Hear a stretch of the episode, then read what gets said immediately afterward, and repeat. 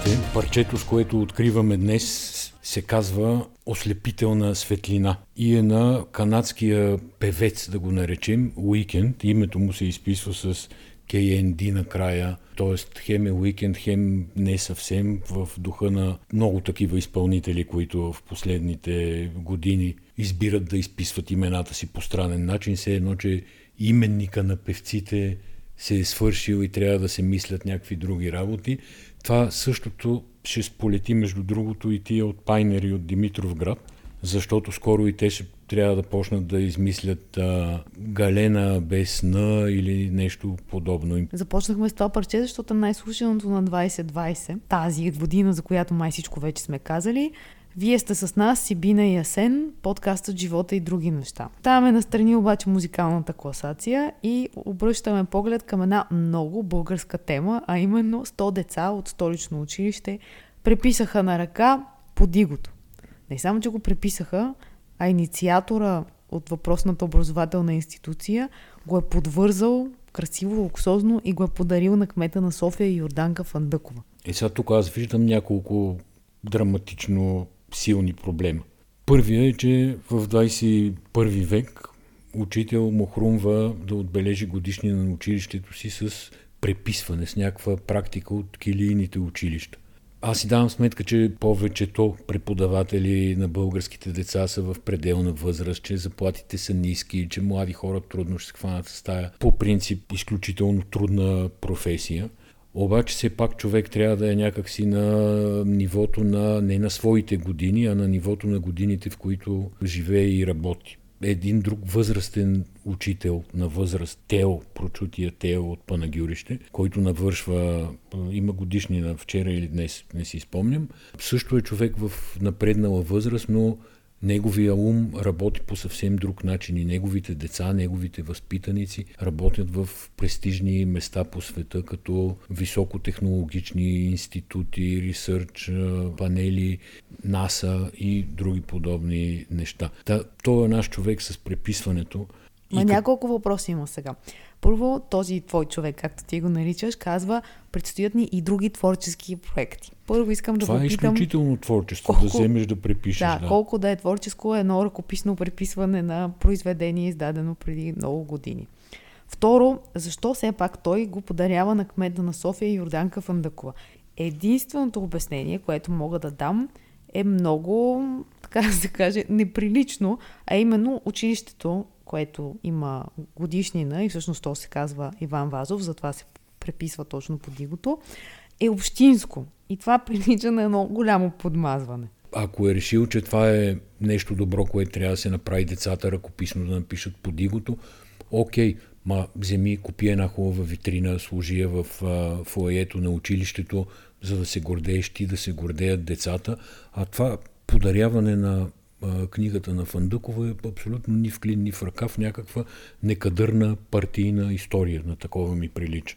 А аз нямам никаква идея дали е партийна история, дали твоята хипотеза е правилна, но примерно можеше на министъра на образованието пак по герб линия или можеше на заместник мета по културата. Странно ми е, защото Не, бе, това си е труд на децата е за децата. Трябваше да си стои в училището, била. ако изобщо са преценили, че това такова нещо е подходящо да се прави. Това е някаква постъпка, която бих очаквал от директор на македонско училище, а не директор на българско училище, защото македонците се борят за идентичност. Прави, криви, няма значение, но те са в период от развитието и живота на своята нация и държава, в който националната им идентичност се поставя под въпрос непрекъснато и вътрешно, и външно от държави около тях. За България нямам представа някой дали чувства българската национална идентичност заплашена. Аз мятам, че ние сме българи, всички знаем, че сме българи, стара нация сме, отдавна се чувстваме като нация, имаме език, който никой не оспорва, имаме азбука, която сме така да се каже, пренесли по всички славянски земи с цялата условност на на понятието славянски и ако някой има някакъв дефицит на идентичност, не е това начина да се, да се компенсира. Унгарската конституция не е писана на ръка, е писана на iPad. Един от хората, които я пишат, това е през 2011 година, още Стив Джобс е жив, Та човека, който я пише е един унгарски политик от партията на Виктор Орбан, един от основателите даже на тази партия, казва се Йозеф Сайер. И той през 2011 казва, Стив Джобс със сигурност ще се зарадва, когато разбере, че новата конституция на Унгария е написана на iPad. Сега как се пише на iPad, аз няма да обсъждам тук. Цяла конституция То... и аз съм склонен да се усъмна, но го вкарват все пак като, как да кажа, модерен културен а, предмет. Да, но Йозеф Сайер беше хванат по гащи, чак да кажа, обаче всъщност най нямаше и гащи. Тая седмица на едно гей парти в Брюксел. Съседи са повикали полиция заради шума когато полицията влиза, заварва хора, които, както пише, нямат маски, нямат и дрехи. В смисъл, голи са тези хора. И става дума за гей парти, в което се пие алкохол и се прави секс. Въпросният човек, Йозеф Саар, той е евродепутат, хиперконсервативната партия на Орбан, намирал се е на партито и за да избяга е скочил по водосточната тръба. Там обаче, отвънка, го вижда минувач и вика полицията, за да каже някакъв луд гол или какъвто и да е, се разхожда. И става грандиозен скандал. Интересно къде си е носил личните документи, като е слизал по водосточната тръба. Ето това е, че един от свидетелите, т.е. от участниците в партията, казва, ние не носихме бело, как по дяволите можем да извадим личните си карти и откъде да ги извадим. То имаше вид. Хомофобите и големите патриоти и страшните мъже Всичките са такива. И българските са такива. Защото то е отдавна и психологически доказано, че най-големите хомофоби са тези, които, а, да кажем, изпитват а, известни към силни съмнения в собствената си, в случая сексуална идентичност, но към националната също. Това е значи... е някакси в основата на такива клъстърни партии, които искат а, да изолират а, определена група хора, или нация, или държава и да кажат, ето това сме ние най-мощните, най-силните, най-големите, другите всичките са ни врагове. Един и същи е принципа и на хомофобията, и на а, така наречения тук източноевропейски и съветски патриотизъм. Ако мога леко да оправдая човека, той е в началото още е в при Орбан, заедно създават партията, когато тя още не е в този си вид толкова силно националистическа, няма тези хомофобски черти, за които ти говориш. Тя в последствие се изостря като политическо говорене. Но интересен факт е, че жена му е една от най-високопоставените юристки в Унгария и тя е конституционен съдия. И около назначаването и вече има скандал, че тя се е възползвала от а, политическите си връзки, тъй като и тя, и съпруга, и въпросният той, дето скочил по водосточната тръба, са семейни приятели на Орбан и на жена му. В е, Унгария е публична тайна, че той има такава сексуална ориентация. И сигурно е публична, ама е тайна. Нали казваш публична тайна. Не, не, и най-вече не съвпада с партийната линия. И не съвпада с партийната линия. И всъщност това е цялото политическо лицемерие, в което псевдопатриотичните и хомофобски партии живеят и съществуват. Ами да се върнем на българска среда. 14 години празнува партия ГЕРБ, в нея няма според мен нито хомофоби, нито гейове. И поне на мен не ми е известно. Значи не е партиен въпрос, така да го кажем. Не знаеме дали има или няма и не е наша работа да знаем. Българският политически живот никога не се е занимавал с тази тема, както да кажем в Германия бившия кмет на Берлин Воверайт излезе, декларира своята ориентация и това е и политически а, момент, защото ти привличаш някакви хора на база на това, че би защитавал техните права, отстояваш ценности, поставяш семейството на някаква позиция, искаш, да кажем, да се женят хората или да осиновяват деца. Тоест, това не е само личен въпрос. За, в България за никой публични не го лица и политици това не е само личен въпрос и освен всички тия предимства, които ти изтъкна за това човек да си признае, че е такъв какъвто е, основния, основното предимство за един политик е, че той така елиминира възможността да бъде изнудван по сексуални причини и причини на зависимости, които ни ги поставят в добра публична светлина. Даже аз не бих употребила и думата призная, по-скоро бих казала думата декларира, защото никой няма да опреква е, да. никого за, за нещо подобно. Например, Бойко Борисов си призна, тук ми, добре ми стои думата, че една Мата Хари е ходила в неговата спалня. И от това не стана политически въпрос, защото Бойко Борисов е мъж, той не е семейен и е нормално жени да ходят в неговата спалня. Остана Аз само не отворен бих казал призна, въпроса... а бих казал каза. Така ли? Ама каза някакси няма нюанс, не мога да разбера какво искаш да кажеш. Че просто е казал това дали е така или не е така и дали тая Мата Хари е снимала шкафчето или не. Това са въпроси, които историята някой ден може би едва ли не ще разкрие. Добре, да се върнем на 14 години. ГЕРБ Бойко Борисов поздрави партията за годишнината. 14 години са много години. Така е партията в голямо обществено приключение. Никога не е била толкова зле тази партия. Въпреки, че води в социологическите изследвания. Даже гледах тази седмица един от проправителствените сайтове пусна някакво изключително комично изследване, от което излиза, че ГЕРБ води с двоен процент на БСП и единствените, освен тия две партии, които влизат, ако изборите бяха днес, в Народното събрание, това са Обединените патриоти и ДПС. Абе, и аз го видях тази изследване, обаче си помислих, че те се объркали файла и се извадили от 2017. Понеже ние коментирахме преди записа, че ГЕРБ стана на 14 години и аз дадох въпроса, кой е най-известният политик в ГЕРБ след Бойко Борисов и Асен ми каза, най-известна след Бойко Борисов. Защо употреби женски? Еми, според мен най-известна след Бойко Борисов е... Коя? Деница Председателката Сачева. на Народното събрание. А. Кърджалийската председателка е най-известна. Цвета Караянчева се казва Да, жена. и да, самия Борисов я направи толкова известна в едно емоционално изказване, което беше последвано с емоционално покаяние и целувки на една голяма пресконференция, която пар, партия ГЕРБ даде. Всички бяха зачервени, изчервени, с а, изопнати лица. Добре, Има... но как се докара до там, че една партия, която беше основана от хора от полицията, от службите, защото така беше към този момент професионалната биография и на Бойко Борисов, и на Цветан Цветанов, да стигне до момент, в който да употребим израза най-известната в ГЕРБ е. Тоест, ние имаме само една Това гвардия от жени. така, както ти го казваш. Ами има само една гвардия от жени. Това са Деница Сачева, която аз споменах, която беше промотирана тази седмица до областен председател на ГЕРБ Добрич. Цвета Караянчева, Десислава Атанасова, Дариткова, Менда Стоянова. Да продължавам ли? Това са, Йорданка Фандъкова. Това са смели жени, които обират всички атаки, основателни и неоснователни срещу партия ГЕРБ. Защо мъжете там са се покрили е един а, много сложен и философски въпрос. Там беше позволено на един мъж да е почти, почти толкова близо, колкото Господ Борисов. Цветан Цветанов се казва, но миналата пролет стана, с, стана каквото стана. С една странна операция, неизвестно от кого предизвикана, той беше отстранен от партията. Връщам се пак на жените в ГЕРБ.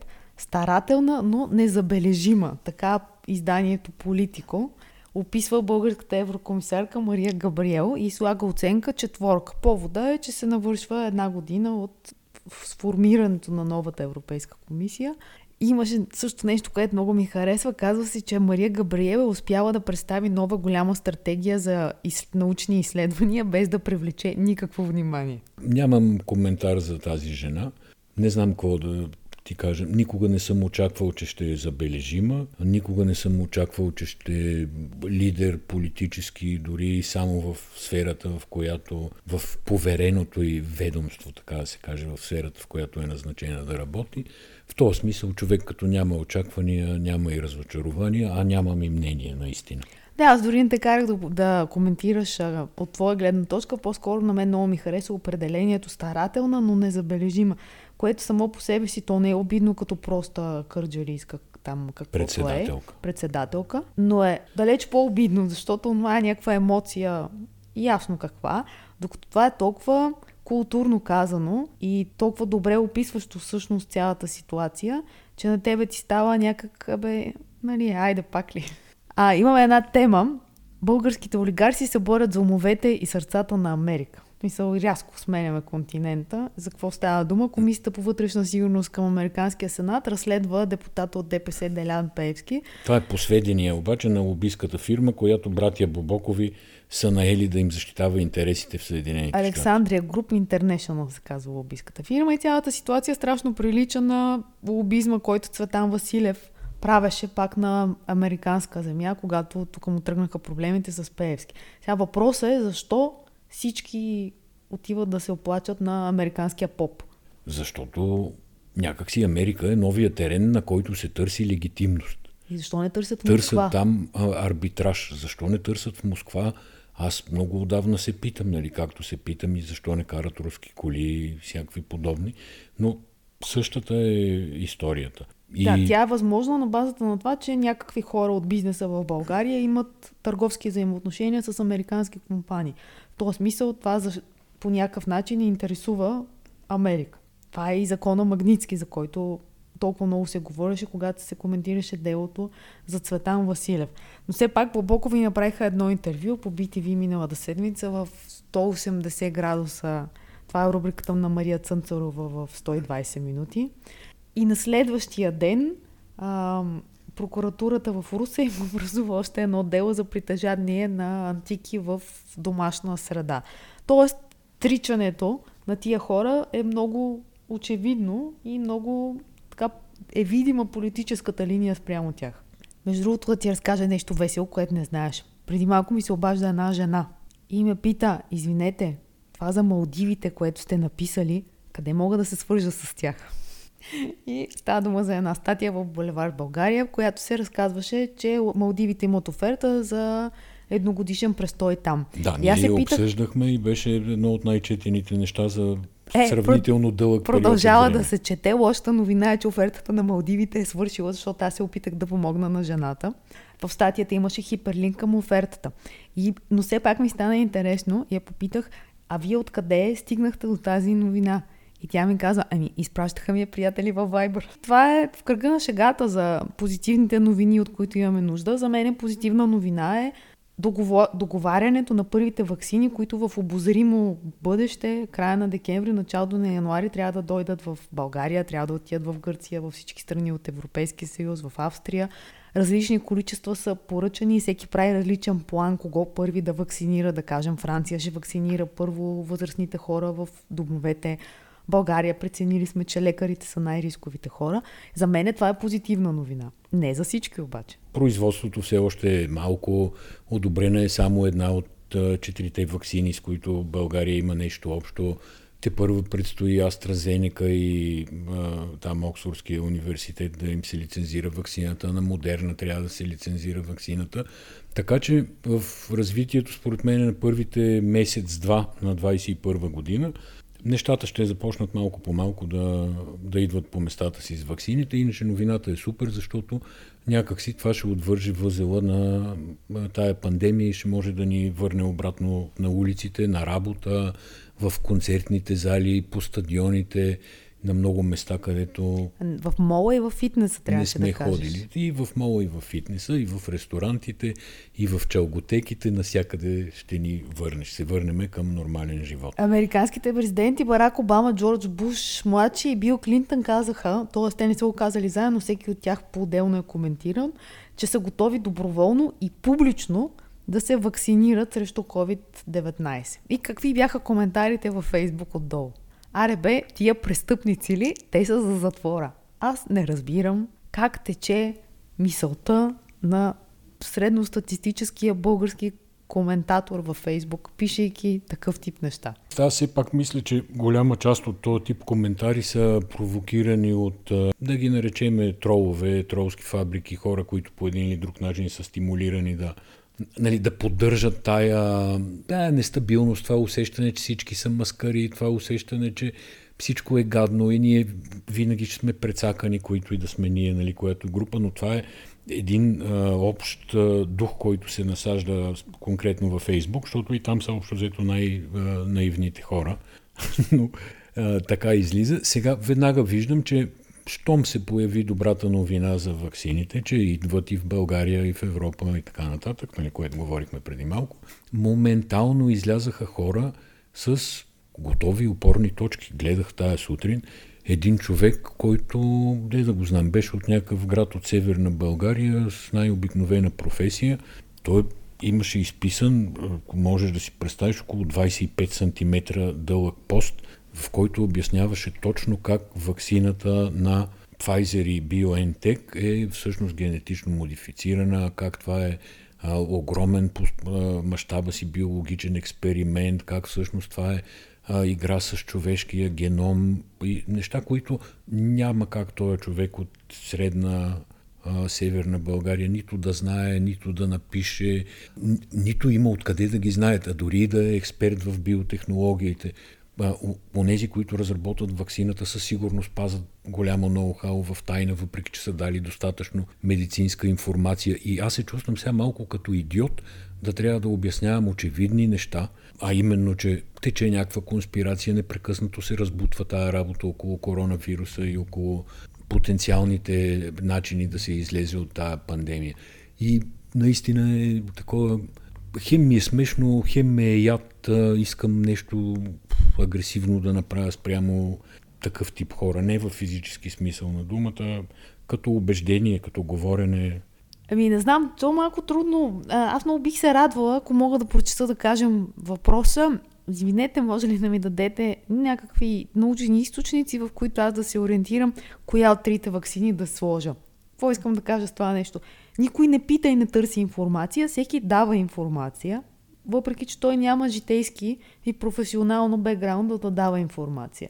Тоест, бих оценила незнанието и желанието за набавяне на знание, което да минава през социалните мрежи. Нали? Това е смисъла да си споделяме някакви неща, да се изслушваме, за да, за да има нещо градивно и позитивно.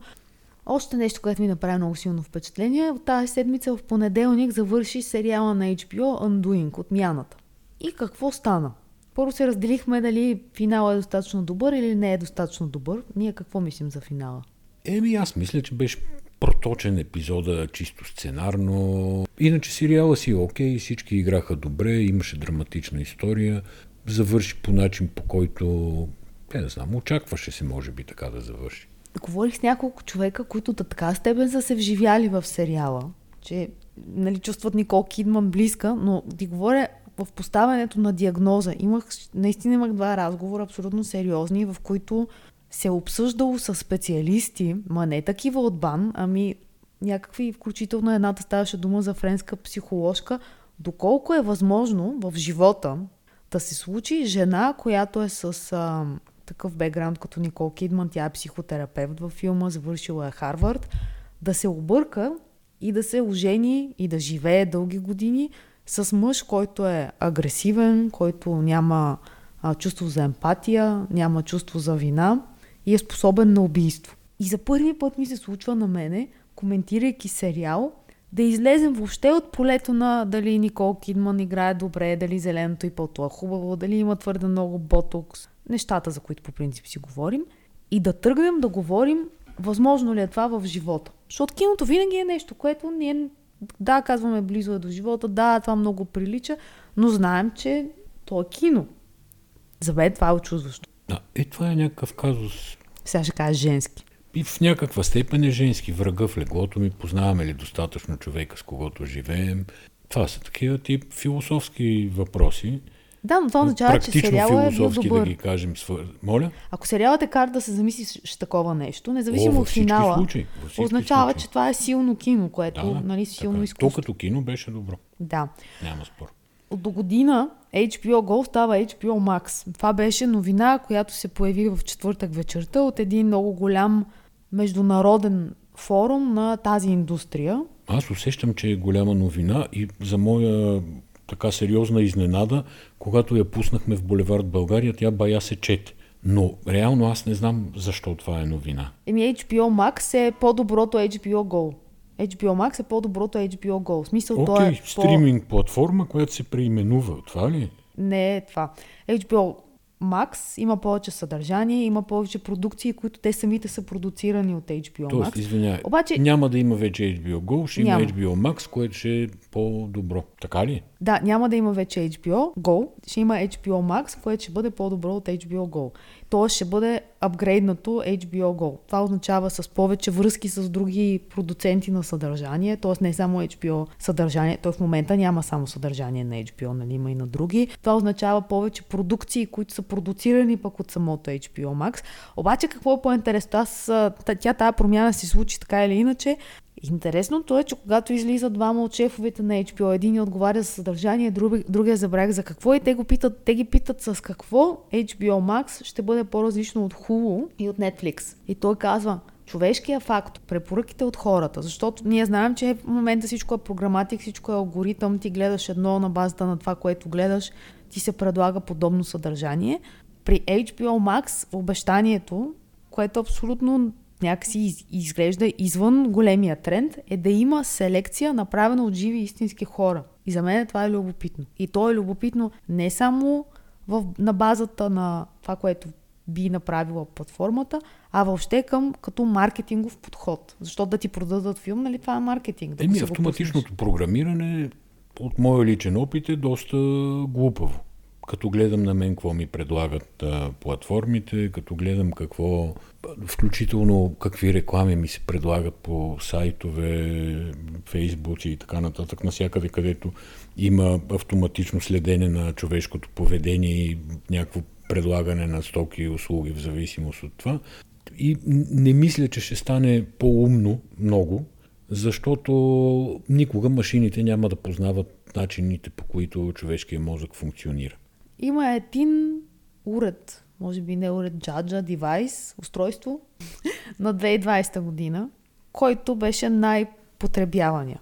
Извън лаптопите, без тях не можем, това е ясно. Кой е този предмет? Според мен трябва да са слушалките, защото хора, едно семейство, като си стои вкъщи, не ходи на работа, всички са заедно, което само по себе си е много мило, обаче всеки иска да слуша звук от различни неща и носене, слагането на слушалки, използването на слушалки е направо задължително.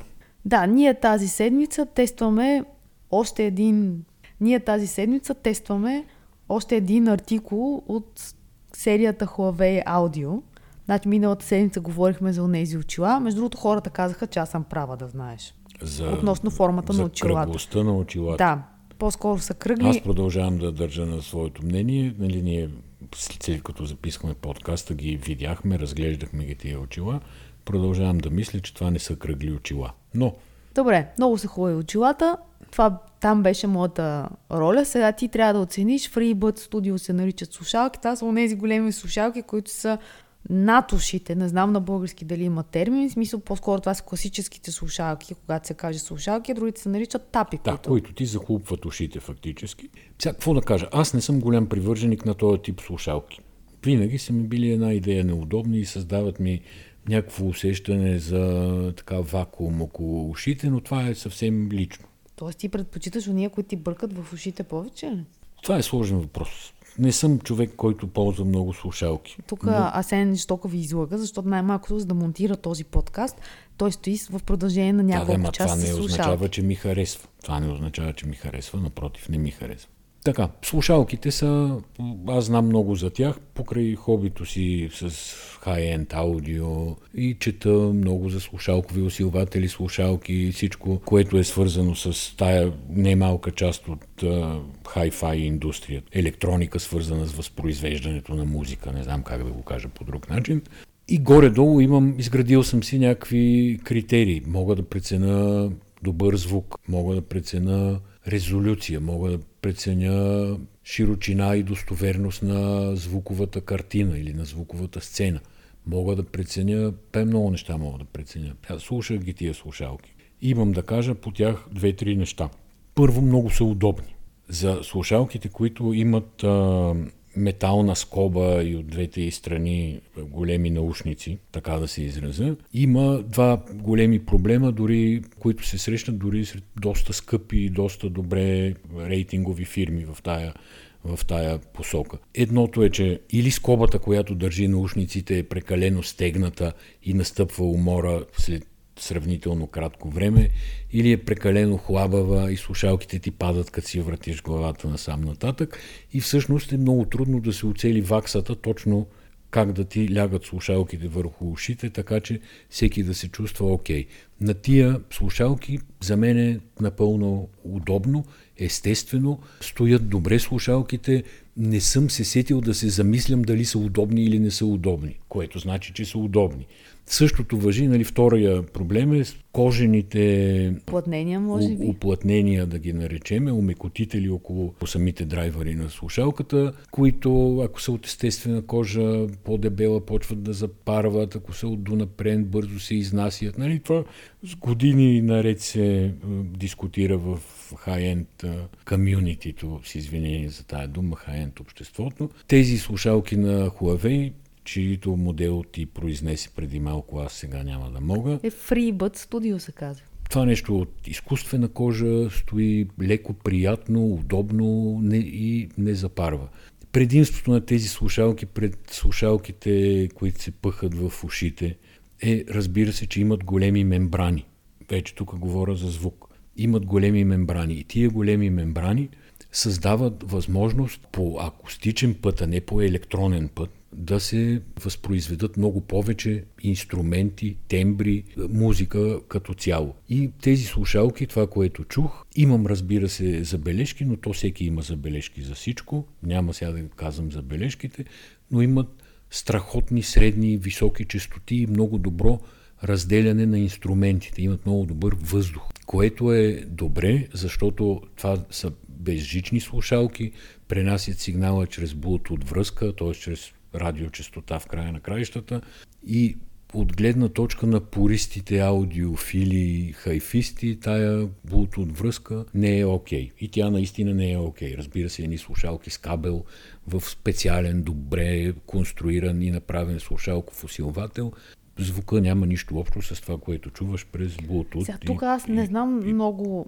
по техни, техническата част. Мисля, каквото съм научила, съм го научила покрай тебе по неволя, ама пък понеже от много години се занимаваш и тя е била голяма тая неволя. Затова да ти кажа, че специално за тези слушалки те си рабо, разработили във връзка с Bluetooth, което ти спомена, техен аудиокодек, който се казва нещо L2HC и работи с а, този последния Huawei Mate, който излезе, за предаване на информацията без компресиране. Нали? Това, то, това са кодеци. Кодеците са за кодиране, но това е една, една друга тема. Нали? И за разкодиране съответно. Но, доколкото човек е окей okay с, такив, с такъв тип слушалки, които имат а, предимства. Те те изолират добре, по-добре от останалия свят, отколкото те изолират тапите. Ако летиш в самолет, пътуваш в кола на задната седалка, някой те вози, трябва да пътуваш дълго време досадно или детето ти свири на пияно или нещо подобно, това са най-добрите слушалки, които можеш да ползваш.